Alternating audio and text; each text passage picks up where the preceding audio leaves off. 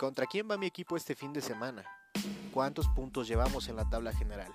¿Estamos cerca de la zona de clasificación? ¿O bien ya estamos dentro de la fiesta grande?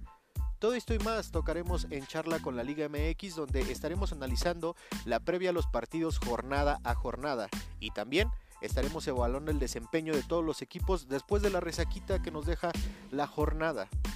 Los invito a que escuchen este podcast creado para pamboleros de corazón. Bienvenidos, arrancamos.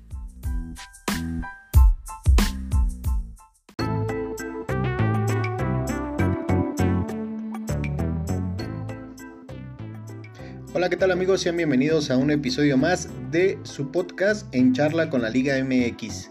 El día de hoy vamos a hablar de la selección nacional mexicana, banda. Como saben, pues está jugando el octagonal, el octagonal, octagonal, eh, perdónenme, el octagonal de la CONCACAF para Qatar veinte veintidós, y pues vamos a estar hablando obviamente de los resultados que se le dieron a la selección azteca. Algunos podrán decir que fortuitos, sin mostrar un buen fútbol, mucha crítica sobre Rogelio Funes Mori, y pues bueno, de todo eso y más vamos a estar hablando aquí en este episodio de el podcast En Charla con la Liga M X. Antes de iniciar, este que los saluda al micrófono, Cristian Pérez, eh, les quiero compartir las redes sociales donde pues saben que se pueden sumar, se pueden unir. Estamos en Instagram como En Charla con la Liga M X, Facebook con el mismo nombre, y eh, también estamos en YouTube con el mismo nombre. Vamos a estar subiendo contenido, muy difícil a veces subirlo por el YouTube, banda, la neta es que Eh, se nos complica ahí con, con las cuestiones del tal de la chamba, pero pues bueno, aquí en los de escucha segurísimo nos van a, nos van a tener, eh, recuerden, con lo mejor de la Liga Mexicana, y obviamente ahorita que hay fecha FIFA y que se aventaron de tres partidos eh, los señores de, de la FIFA para apresurar eh, la justa mundialista, las eliminatorias cuadren, pues es por ello que estamos ahorita en este... Por jornadita de fecha FIFA nos vamos a aventar de tres partidos, ¿eh? Entonces va, va a estar bueno por ese lado. Por el lado del desgaste futbolístico, pues no, ¿verdad? Pero bueno, ahí están nuestras redes sociales, amigos, para que nos sigan, se unan. Y pues recuerden compartirnos, comentarles a la banda y que nos escuchen.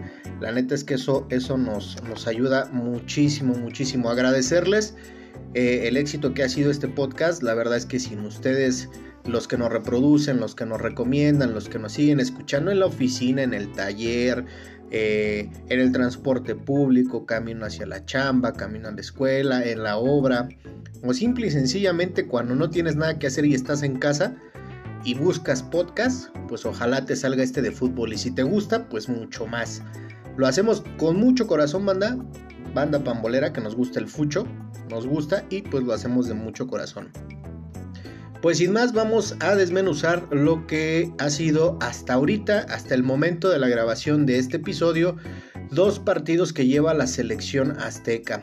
El primer partido, como saben, debutaba en el Estadio Azteca sin público debido y derivado al famosísimo grito, eh, este famosísimo grito que ya hemos entrado muchas ocasiones aquí en polémica, aquí en los micrófonos de En Charla con la Liga M X, porque para nosotros los que hemos o estamos colaborando aquí detrás del micrófono, pues creemos que no es un grito homofóbico, y para la gran mayoría de los mexicanos, ¿no?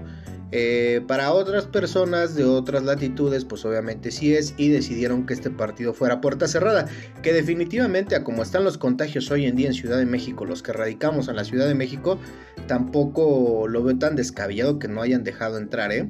Yo veo ahí a la gente del América y de Cruz Azul que ya deja entrar muchísima gente sin, sin las precauciones adecuadas, y la neta es que pues yo lo veo mal.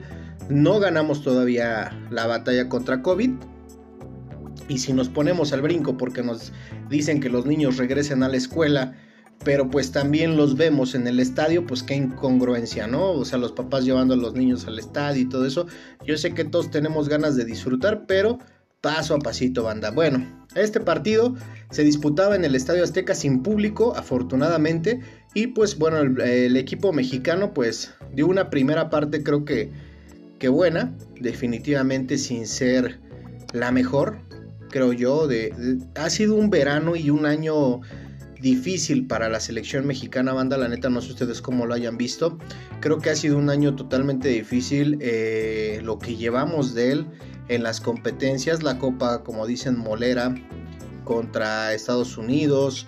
Luego la igual se perdió contra Estados Unidos en la Copa Oro.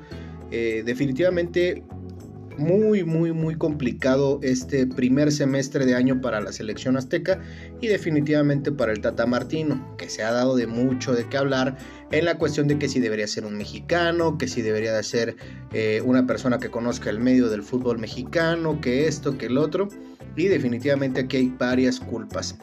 Este partido, pues, esperaba que el conjunto, como siempre, de México ganara.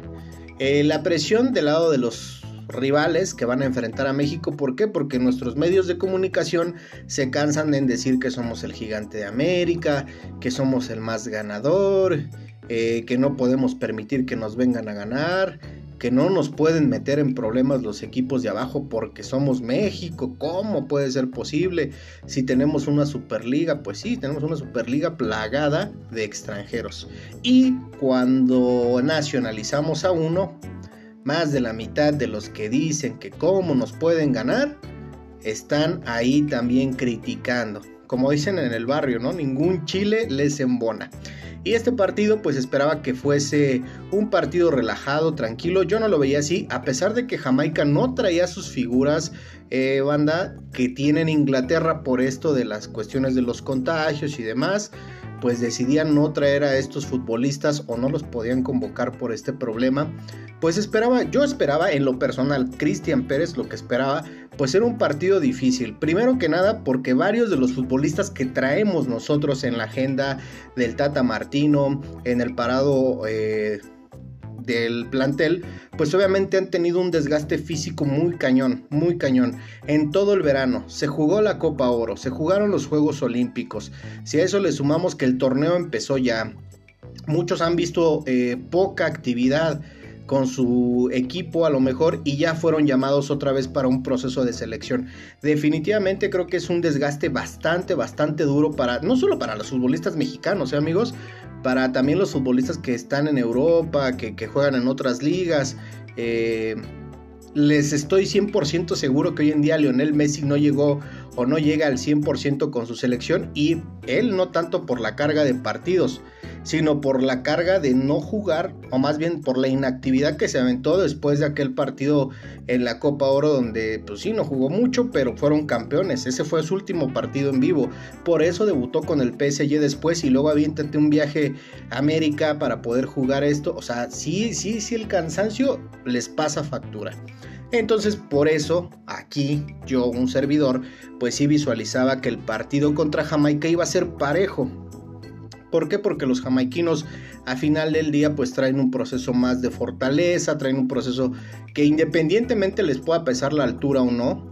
Creo que una ventaja que no saca México de la altura es jugar los partidos, creo yo, por ahí de un horario más, más, más pesado para el rival, ¿no? A las tres de la tarde, a las dos de la tarde con calor. Eh, hoy en día en la, en la Ciudad de México no tenemos calor, todo el día llueve, parece que estamos en Londres. Pero pues bueno, sacar provecho de ese tipo de partidos, ¿no? Creo yo que sería, sería si, si no fuera tan remunerado la televisión, creo que sería una opción bastante buena. Eh, como aquel Estados Unidos-México que se jugó creo que por ahí de las dos, tres de la tarde, que es un calor infernal, y que pues obviamente se obtuvieron buenos resultados. Pero bueno, este partido de México-Jamaica, ya me salí mucho de contexto. Eh, se esperaba ríspido, yo lo esperaba ríspido, la verdad, fuerte, y pues sí, Alexis Vega al minuto cincuenta, hasta el minuto cincuenta abría el marcador de un gol por cero. Más tarde se nos venía la noche, porque Nicholson eh, marcaba por Jamaica al minuto sesenta y cinco, o sea, quince minutos después nos hacían el empate los jamaiquinos con un buen gol desde fuera del área, un buen gol donde Guillermo Ochoa pues ya no pudo hacer nada, y pues se ponía el marcador uno por uno. Ahí se le venía la noche no solamente al Tata, sino a todos, por la presión que estaban ejerciendo, les reitero nuevamente, los medios de comunicación, diciendo, no es posible que Jamaica te venga a pegar a tu casa, te venga a lograr un puntito, te venga a hacer esto, y posiblemente sí. En casa, a todos los equipos, aquí lo hemos dicho, no debes dejar en la liga dejar ir puntos importantes. Esto toma relevancia cuando es una selección nacional, banda, estamos de acuerdo todos, pero también juega el rival. En el fútbol hay dos equipos, dos diferentes pensamientos, dos diferentes tácticas que también el otro no va a querer perder. Aquí no ganas con el nombre, lo hemos dicho muchísimas, muchísimas veces detrás de este micrófono. Y lo podemos decir de frente, la neta es que lo podemos decir de frente. ¿Por qué? Porque definitivamente México está sobrevalorado. El fútbol mexicano está sobrevalorado totalmente. Y eso es lo que pasa, que cuando nos viene a empatar Jamaica, ¿cómo nos va a poder empatar Jamaica? O sea, como si Jamaica viviera en las épocas de piedra por no, ten, no estar informados nosotros de su liga, por no ver sus partidos en la liga, como no vemos su proceso y cuántos futbolistas tiene en Europa, pues nosotros seguimos pensando que el fútbol jamaiquino vale dos pesos, cuando en fortaleza física nos sacan, en velocidad nos sacan, eso no cuenta. Eso no cuenta para muchos, lamentablemente. El partido se veía muy difícil y la neta es que México no jugó bien. En mi punto de vista jugó cuarenta y cinco minutos bueno, y estoy exagerando, y posterior a ello Jamaica también no es que haya tenido las grandes oportunidades, pero supo repeler los ataques de México. Y definitivamente es cuando juega un equipo mejor. No hubo tanta generación de pases tampoco, ni de remates, pero pues se, se, se, se ganó, ¿no? Sobre la marcha el partido lo ganó y lo metió con un muy buen golazo el señor Henry Martín al minuto ochenta y nueve. Ponía cifras definitivas. Por ahí se le escapó un gol al Piojo Alvarado también de crucificarse, y unas que erró también eh, Rogelio Funes Mori. A este chico le está lloviendo sobre mojado, creo que lo están presionando igual, volvemos a lo mismo, lo están presionando bastante las personas que están en un micrófono y en una cámara. ¿Por qué, banda? ¿Por qué les digo esto? Jamás ha sido un delantero buenísimo, ¿eh? En la vida ha sido un delantero buenísimo que ustedes digan, ah, hace diferencia, ha errado mucho. En Argentina se le critica, se le critica precisamente de eso, de que falla muchísimo. Tampoco esperemos que haga lo mismo que hace con Monterrey, que sea el máximo goleador. O sea, podemos esperar, pero la realidad es como son. Tampoco comparemos entre Javier Hernández y él. Yo escuchaba... Escuchaba en la mañana a un comentarista que decía que Rogelio Funes Mori no es tan bueno porque no está en la selección argentina. Eso es correcto, puede ser que sí. Que Rogelio Funes Mori no se puede comparar con Javier Hernández porque Javier Hernández jugó en los equipos más importantes de Inglaterra, en los equipos más importantes de España, en los equipos más importantes eh, de ahora de Estados Unidos y en uno de los equipos más importantes de Alemania. Yo no discuto eso, jamás he discutido la trayectoria de Javier Hernández, pero no se me hace una falta de, de respeto en compararlos, porque Javier Hernández, ¿qué hizo? ¿Qué hizo con esos equipos? Creo que el gol que más les recuerdo, aparte de los de cara que hacía con el Manchester, son eh, obviamente aquel gol que hizo con el Real Madrid, contra el Atlético de Madrid. Dejemos de comparar, o sea, sí está mala comparación, y compartí el punto de vista que ese periodista mencionó, sin duda alguna lo, lo, lo compartí, pero tampoco es para satanizar a Rogelio Funes Mori. Es un ser humano, se va a equivocar, yo sé que es su chamba que anote goles, definitivamente sí, pero Javier también cuántos ha errado, ¿no? Lo preocupante aquí es que nosotros, México, no tengamos la posibilidad de suplir a Rogelio Funes Mori, que no tengamos un delantero el cual nos pueda Eh, sacar adelante el, las papas del horno. Ese es el problema, eso es lo que deberíamos de preocuparnos, no si, si juega mejor Javier o juega mejor Rogelio. O sea, no deberíamos de preocuparnos por eso, deberíamos de preocuparnos por hacer dos o tres delanteros más que estén peleando la titularidad. Pero ¿qué pasa? ¿Acaso Henry? Ahorita dicen otros, no, pues que yo creo que debería de entrar Henry, no, pues es que yo creo que Henry es la opción, es que ¿por qué Henry no va de titular? Henry también ya tuvo su oportunidad y también la ha cagado, banda, también se ha comido unas que dices tú, qué bárbaro, no lo pudo anotar.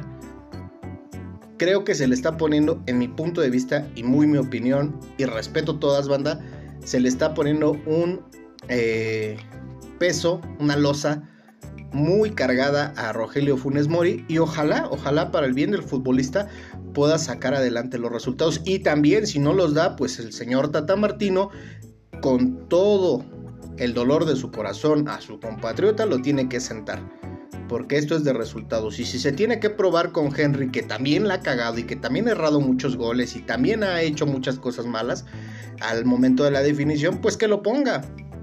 Y entonces nos dirá con mucho gusto: puse al mexicano Henry Martín en lugar de Rogelio Funes Mori y ninguno y ni, ni otro me pudieron sacar el horno de las papas el horno. Ninguno de los dos, pero que se muera en el intento. Difícilmente los vamos a ver jugando juntos. Me gustaría ver también a lo mejor al hijo del Chaco, ¿no? A, a Santiago Jiménez. Ojalá se pudiera dar. Pero bueno, este partido nos salimos mucho, ¿verdad, banda? Perdónenme. Este partido nos salimos muchísimo de, de, del contexto, pero bueno, lo ganó México con veintisiete remates contra cinco de los jamaiquinos. Remates al arco solamente se tuvieron siete, siete de México por uno de los jamaiquinos y ese terminó en gol. setenta y tres por ciento en la posesión de la pelota sobre el veintisiete de Jamaica. quinientos treinta y ocho pases de la selección azteca, muy pocos, muy pocos. Eh, a diferencia de lo que se venía haciendo en la National League y obviamente en la Copa Oro, por doscientos doce de Jamaica. Eh, posición, precisión de los pases, el noventa por ciento de México, pues claro, con tan pocos, por el sesenta y cinco por ciento de Jamaica. Las faltas, dieciséis por parte de México, siete de Jamaica. Muy faltas, muchas faltas en ese partido. Tarjetas amarillas, dos de México, una de Jamaica. Tarjetas rojas, ninguna. Posiciones adelantadas, una de México, ninguna de Jamaica. Y en los tiros de esquina, siete de México por tres de Jamaica. Definitivamente este partido, eh, sabía que iba a ser complicado, no pensé que fuera tan complicado, la neta, tampoco es que haya pensado que hasta el minuto ochenta y pico fuera México a anotar el gol de la victoria, eh, pero definitivamente creo que todos los equipos de Conmebol, de Conmebol, ahora, ¿no? De CONCACAF, van subiendo, van subiendo, van mejorando y el fútbol crece. Creo que nosotros, y desde hace mucho les he dicho, banda, aquí en el micrófono, creo que nosotros hemos dejado el fútbol mexicano, dejado de ver que también los otros eh, países crecen con su nivel selección, crecen con su nivel fútbol. Hoy a lo mejor la Liga M L S no es la, no es la mejor ni es la única, pero ¿qué es lo que hace? Prepara jóvenes, prepara chicos y los manda a Europa. No juegan en su liga, se enriquece de futbolistas dentro de la liga eh, gabacha con futbolistas de renombre, caso Javier Hernández, en su momento Zlatan, eh, varias personas que, que vienen a sumar esa, a lo mejor ese aprendizaje con los no tan buenos, con los no tan buenos de Estados Unidos. Y no está mal, porque los buenos, los de exportación, los sacan. Y eso es lo que en México no vemos. En México vemos que tenemos unos estadios bien padres, bien chingones, que lo vamos construyendo, que le vamos metiendo. Que en América trajo a, a, a, al señor, eh, a su entrenador, eh, a dirigir. Se me fue el nombre, perdónenme, banda. Pero bueno, que lo trajo, que trajo a Fidalgo a jugar.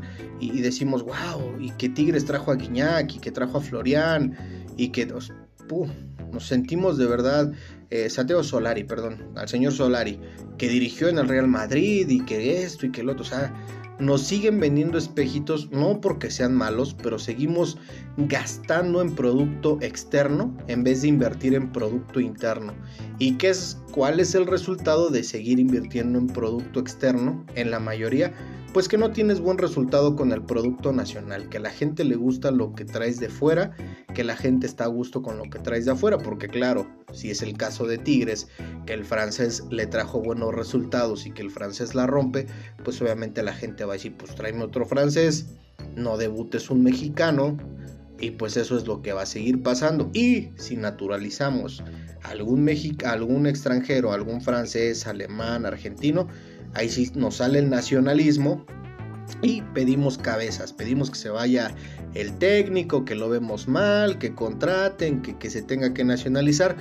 Definitivamente no se nos da gusto. Creo que deben dejar de ver el negocio tan, tan circular para expandirlo y verlo rectangular y no formarte esquinas. Creo que ese es el éxito del fútbol mexicano y del negocio que, que ellos saben más que yo, claramente está. Pero creo que mientras sigamos con esta situación, definitivamente se nos van a seguir complicando más las cosas en CONCACAF. Quisiéramos competir en una Copa América, ¿con esta selección podremos? Yo les pregunto a todos y ojalá me puedan apoyar en contestarme en, en Instagram o en Facebook o en YouTube, que nos pudieran ahí, estamos como en charla con la Liga M X, contestar, ¿ustedes le ven posibilidad a México con, su, con que se mimetiza con cada rival? ¿Le ven posibilidad a México de jugar en Conmebol de verdad? ¿De verdad creemos, nos creemos tan capaces de poder dar buenos resultados? Yo lo dudo, la neta lo dudo. Y no por, por menospreciar a mi selección, no. Definitivamente lo dudo porque no tenemos con qué. Aparte que traen un cansancio de la chingada a los jugadores, ahorita en estos momentos definitivamente creo que siempre el pensamiento está contaminado de basura. Y eso es uh, limpiar a conciencia cabrón la cocina. Y es bien, bien complicado. Sin más, vámonos a otro partido, amigos. México contra Costa Rica, Costa Rica contra México. Este partido, pues obviamente se jugaba en el Estadio de los Ticos, ahí hubo poca gente, se supieron organizar, la venta de boletos fue nada más eh, para la banda que ya estaba vacunada, banda que nada más, te- que tenía las dos vacunas, nada de que, ah, yo tengo una, compro mi ticket, no, pedían el certificado de vacunación. Y es algo que aplaudimos a Costa Rica y a su federación eh, costarricense. Un abrazo eh, a todos los hermanos ticos que nos puedan andar ahí escuchando aquí en México o allá. Definitivamente hicieron muy bien su organización para meter gente. Y metieron poca, eh, metieron poca, pero que andaban ahí con enjundia gritando y echándole porras a la, a la buena selección de Costa Rica. Lo más destacado de Costa Rica yo creo que Keylor Navas. Keylor Navas, este portero del P S G. Eh, compañero de Leo Messi, de Mbappé, de Neymar, de Di María. No, hombre, con puro bueno se junta el señor Keylor Navas. Costa Rica, Costa Rica le está costando este cambio generacional, banda, creo yo. A diferencia de Jamaica, que ha venido picando piedra, que ya viene a complicar al Estadio Azteca, pero que le gana Panamá, que da unas de cal y otras de arena. Pero a diferencia de Costa Rica, creo que le está costando el cambio generacional que está teniendo. Ya es una selección grande, está dejando la responsabilidad en nuevas estrellas, eh, inclusive Keylor, ¿no? Ya es un arquero longevo. Definitivamente lo que ha hecho en experiencia dentro del fútbol europeo ha aportado, pero creo que hoy en día lo mejor de Costa Rica sí es Keylor Navas, con todo el respeto que me merece. Costa Rica siempre, pues, le complicaba las cosas a México y más en su casa, ¿no? Creo que Costa Rica por ahí quedó a deber mucho, no es el Costa Rica que todos conocemos y definitivamente se vio plasmado en el marcador. Que también México, la neta, les soy bien sincero, un partido malo, que los resultados se le han venido dando al conjunto tricolor, eso es un hecho. Definitivamente la fortuna de haber marcado a los últimos minutos en el Azteca y haber eh, que te hayan marcado un penal en Costa Rica, definitivamente abrió la posibilidad de que se nos diera el resultado, porque fuera de ese penal que se anotó, pues ya no hubo otra llegada donde pusieran en peligro, ¿no? Salvo las que falló Rogelio Funes Mori, que no fuimos capaces. Te pones a pensar que si no se hubiese anotado o no hubiera existido en el partido ese penal, nos hubiéramos ido cero cero. Y igual hubiéramos aplaudido, porque lo importante de esta eliminatoria es que, pues obviamente, en casa ganes y afuera consigas los empates. No hubiera estado tan mal. Y pues obviamente al tener un gol, marcar el penal, porque también hay que saberlo marcar, no hay que restar o demeritar lo que hizo Orbelín. Definitivamente sí, sí da por, para mucho que pensar, que la fortuna nos está acompañando y que puede ser un paso perfecto, y que posiblemente de, de seguir así México pues tenga el pase tan ansiado, como decía el Bigotón, caminando. Este partido lo ganó México, como les hacía mención, banda. El gol de, Orbe- de Orbelín Pineda vino por la vía penal al minuto cuarenta y seis dentro del primer tiempo. Un gol por la vía penal que definitivamente marcó bien. Se aventó su bailecito y todo. Eh, muy bien por Orbelín. Sigue anotando goles, sigue ganando confianza con la selección azteca. Y pues también, eh, también ha errado dos, tres que, que a veces dices, ah, pero bueno, ha anotado gol y eso es lo que importa. Eh, vamos a ver la, las... Las estadísticas de este partido, amigos. En remates fue superior Costa Rica, once por nueve de México. En remates al arco, México tuvo tres, Costa Rica tuvo uno, realmente no fue mucho. La posición de la pelota, imagínate cómo estuvimos, que el cuarenta y nueve fue de México y el cincuenta y uno de Costa Rica. En los pases, México generó menos pases que en el partido de local, generó cuatrocientos veintiocho por cuatrocientos treinta y uno de Costa Rica. En la precisión de los pases, México obviamente con tan pobre lógica de juego, planteamiento de juego, tuvo ochenta y tres por ciento por ochenta y tres por ciento de los ticos. Las faltas, catorce de Costa Rica por once de los mexicanos. Tarjetas amarillas, cuatro de Costa Rica, tres de México, ninguna roja. Posiciones adelantadas, ahí empataron dos y dos. Y en los tiros de esquina, seis de México por tres de Costa Rica. Definitivamente, amigos, yo creo que es una eliminatoria que ha sido con suerte, ha sido con mucha suerte. No demeritamos los goles. Obviamente muy bien que Henry Martín haya marcado el dos goles por uno y que Orbelín Pineda haya concretado el único gol del partido contra Costa Rica en una aduana difícil. Se viene otra aduana más difícil, banda, el día de mañana. Una aduana muy difícil como lo es Panamá. Panamá viene de haberle ganado a Jamaica tres goles por cero. Panamá sí le ganó a Jamaica. Y preguntémonos qué pasa, porque a México le costó ganar dos uno y Panamá le metió tres goles y no le hicieron ningún gol. Preguntémonos eso, banda. Eh, creo yo, de la primera vuelta de este octagonal, definitivamente la visita más brava pues va a ser, y no porque ya se haya jugado, eh, definitivamente creo que va a ser la de Panamá, donde le van a meter gente al estadio. Estaba yo viendo en las redes sociales de la Federación de Panamá que también para meter gente están pidiendo que esté certificado tu vacuna, que te hayas vacunado ya con las dos dosis. Gente que tiene una dosis no va a poder vender. Eh, virtualmente te piden tu comprobante que te dan al momento de la vacuna, y cuando te entregan los tickets dentro del estadio, cuando vas con un número de orden que ellos te dan, tienes que presentarlo físicamente. Muy, muy bien los, los países de CONCACAF, de la Federación de CONCACAF, que están haciendo lo posible. Ojalá, si aquí en México piensan hacer eso, tengamos el ejemplo de ellos, por lo menos voltemos a ver que ellos están haciendo bien las cosas y no hagamos las cosas aquí de pues nada más métele treinta mil y, y, y al voltemos a ver y haya como cincuenta mil como aquel Pumas Necaxa. La neta, no hagamos las cosas mal, hagámoslo como lo están haciendo, tanto los costarricenses lo hicieron como los panameños planean hacerlo o lo están haciendo para el partido de mañana. Y pues ojalá, ojalá se pueda dar esta situación. Sin más, banda, estos son los resultados al día de hoy de México dentro del octagonal. ¿Cómo marchamos en ese octagonal? Pues México va encabezando con seis puntos eh, en, este, en, este, en este octagonal. En este octagonal, perdón, ¿por qué digo octagonal? Octagonal. Lleva seis puntos México, seguido por Panamá por cuatro.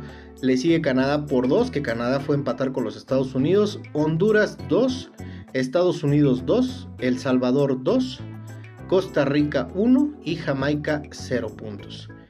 Hasta ahí van los ocho equipos del grupo que, que comanda México, o más bien del octagonal. Definitivamente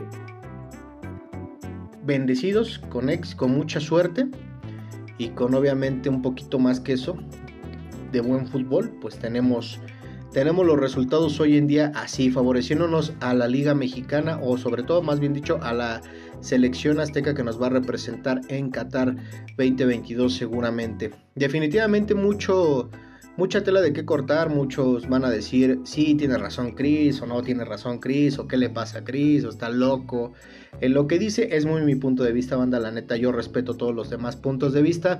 Creo que México debe dejar a un lado su ego de, de, de ser el, el grandioso, el grande de CONCACAF, eh, el que nadie, al que nadie le debe de ganar, al que nadie le debe de faltar al respeto. Creo que esos tiempos han quedado atrás. Hoy... Hoy participamos con, o más bien pretendemos competir con selecciones que también han crecido, que también han logrado forjarse y formar a hombres que juegan en Europa, en los mejores equipos, y que pues también obviamente ellos juegan y cambian y van evolucionando. Aquí el pensamiento es de forma interna, banda, qué es lo que esperamos nosotros de la selección azteca, cómo esperamos que se pare la selección azteca y qué futbolistas queremos ver dentro de esa selección. Como les digo, tampoco es que haya mucho material de donde cortar, para poder sentar a un Rogelio Funes Mori, a un Henry Martín, porque definitivamente, y muchos me van a decir, no, pero mira, es que está este, es que está el otro. Volten a ver si son constantes, volten a verlo. Creo que desde la preparación física y mental que hay en cada club se podrán hacer cosas grandes, pero eso ya es muy trillado y definitivamente se ha venido diciendo desde, a, uf, desde que yo era niño. Les estoy hablando de los noventas, o sea, definitivamente la selección azteca está muy muy mal manejada, muy mal eh, manipulada. Creo que el día que las televisoras dejen de agarrar dinero de la selección y lo dejen ver como negocio y dejen de ser los dueños tanto Televisión Azteca como Televisa, ese día definitivamente tendrá futuro. Si lo llega a tomar la federación, la Federación Mexicana de Fútbol llega a ser tomada por futbolistas, tendrá otro rumbo. Futbolistas buenos y, y obviamente eh, que tengan la capacidad de sacar esto adelante, podrá ser otra cosa. Mientras, yo creo que nos va a costar, y si no tenemos bien la visión de negocio que queremos, como Estados Unidos, inclusive como, como Panamá. Escuchaba yo precisamente también a un cronista deportivo que decía que se fue a comer con uno de los inversionistas en el fútbol panameño y que la idea principal que tienen para poder hacer crecer a su fútbol es preparar jóvenes, presentarlos en los mejores clubes de Europa para poderlos vender y sean material elegible de selección. No es descabellado, ya lo trabaja la M L S y le está funcionando de manera correcta. Creo yo que nos estamos quedando en el retroceso totalmente nosotros como liga, pero eso sí decimos, no, no, llegamos a la final de la Copa Libertadores y nos las ganó el River o nos las ganó el Boca, pero porque pues allá se jugó en Conmebol, en Sudamérica, y pues ya ves cómo son quisquillosos.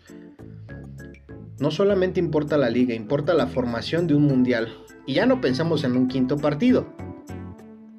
Pensemos, pensemos en algo más. Pero sin más, banda, esa es la, la, mi opinión, la opinión que yo creo. Este es un pequeño resumen de estos dos partidos que lleva la selección azteca en este octagonal, ahora sí lo dije bien, en este octagonal dentro del camino que será a Qatar veinte veintidós. Va a estar jugando el día de mañana contra Panamá, vamos a ver cómo nos va. El día jueves vamos a subir episodio para poder rescatar las tres actuaciones de México. Hoy ya les dimos dos, o al menos un punto de vista mío. Vamos a tener un invitado para que nos dé el punto de vista suyo y cómo, cómo vio a la selección azteca en estos tres partidos. Estos fueron mis puntos de vista, eh, yo lo di así. Creo que ah, falta mucho trabajo, falta que el Tata Martino hable bien con sus futbolistas y que el, el futbolista tenga el compromiso para poder encarar estos partidos y que nos dejemos de, de creer, eh, obviamente, la realeza dentro de la zona de CONCACAF. Definitivamente, creo que es eso. Escuchaba yo a Guillermo Ochoa, banda, que decía, mmm, el que diga, el que diga que, que es fácil esto, este... pues está mal, ¿no? Y decía por ahí Alexis Vega también, que salió lesionado, lo más relevante definitivamente también del partido contra Costa Rica, lamentablemente salió lesionado, le mandamos un saludo, su pronta recuperación, no rompió concentración, no jugará, pero pues va a estar allá con la selección azteca. Eh, decía que el que criticara o dijera que esto es fácil es porque estaba en su casa sentado. Pues nadie dice que es fácil, ¿no? Y tiene razón Alexis Vega en ese punto. El que diga que es fácil es porque está del lado de un micrófono, está en su casa sentado y piensa que es fácil. No, no es fácil, pero tampoco es imposible. Tampoco es imposible. Y por varios años eso es lo que acostu- a eso acostumbraron a la afición mexicana. A golear a El Salvador, a golear a Honduras. Figuras grandes, Alexis. Y todos los jugadores de la selección. A dar buenos espectáculos, a darse a respetar en el Estadio Azteca. Y no era difícil, ¿eh? Seguir manteniendo esa creatividad que tenía Chivas, que tenía Atlas, que tenía Pumas en surtir a futbolistas a la selección. E igual no se ganó nada, pero se daba a respetar en el Estadio Azteca y sobre todo en suelo mexicano. No es tan difícil, pero sí, tienes razón. La gente que diga, es que es bien fácil, es que cómo te van a ganar. También, también ha crecido el fútbol de, de, Sudam- de Centroamérica y el Caribe, las, la zona donde nos toca jugar. También ha crecido y hay que reconocerles que así como nosotros hemos tenido un retroceso y un estancamiento total de nuestro fútbol a nivel selección, las demás selecciones no han crecido en liga, pero han crecido en selección. Y eso nos habla de un problema mayúsculo también a nosotros. Fijémonos en nuestra casa para posteriormente fijarnos en la del vecino. Sin más, banda, estos son mis, mis más, mi más humilde opinión dentro de estos dos partidos que fueron de la selección azteca. Yo los invito a que se sumen directamente en Instagram. Estamos como en Charla con la Liga M X. Estamos en Facebook también con ese nombre. Estamos en YouTube igual con ese nombre. Para que nos sigan, ahí vamos a estar al pendiente el día de mañana de la transmisión del partido de México contra Panamá. Vamos a estarles subiendo el resultado y todos los demás resultados de este octagonal de la zona de CONCACAF. Sin más, este que les habla al micrófono es Cristian Pérez. Les agradezco mucho su escucha, reprodúzcanlo, recomiéndennos y gracias por ser parte de este podcast llamado En Charla con la Liga M X. Recuerden que es de aficionados comunes y ordinarios, sí, normales, mortales normales al final del día, creado de un futbolero para muchos, muchos futboleros de corazón. Sin más, les agradezco muchísimo su escucha, pásenla bien, cuídense mucho, adiós.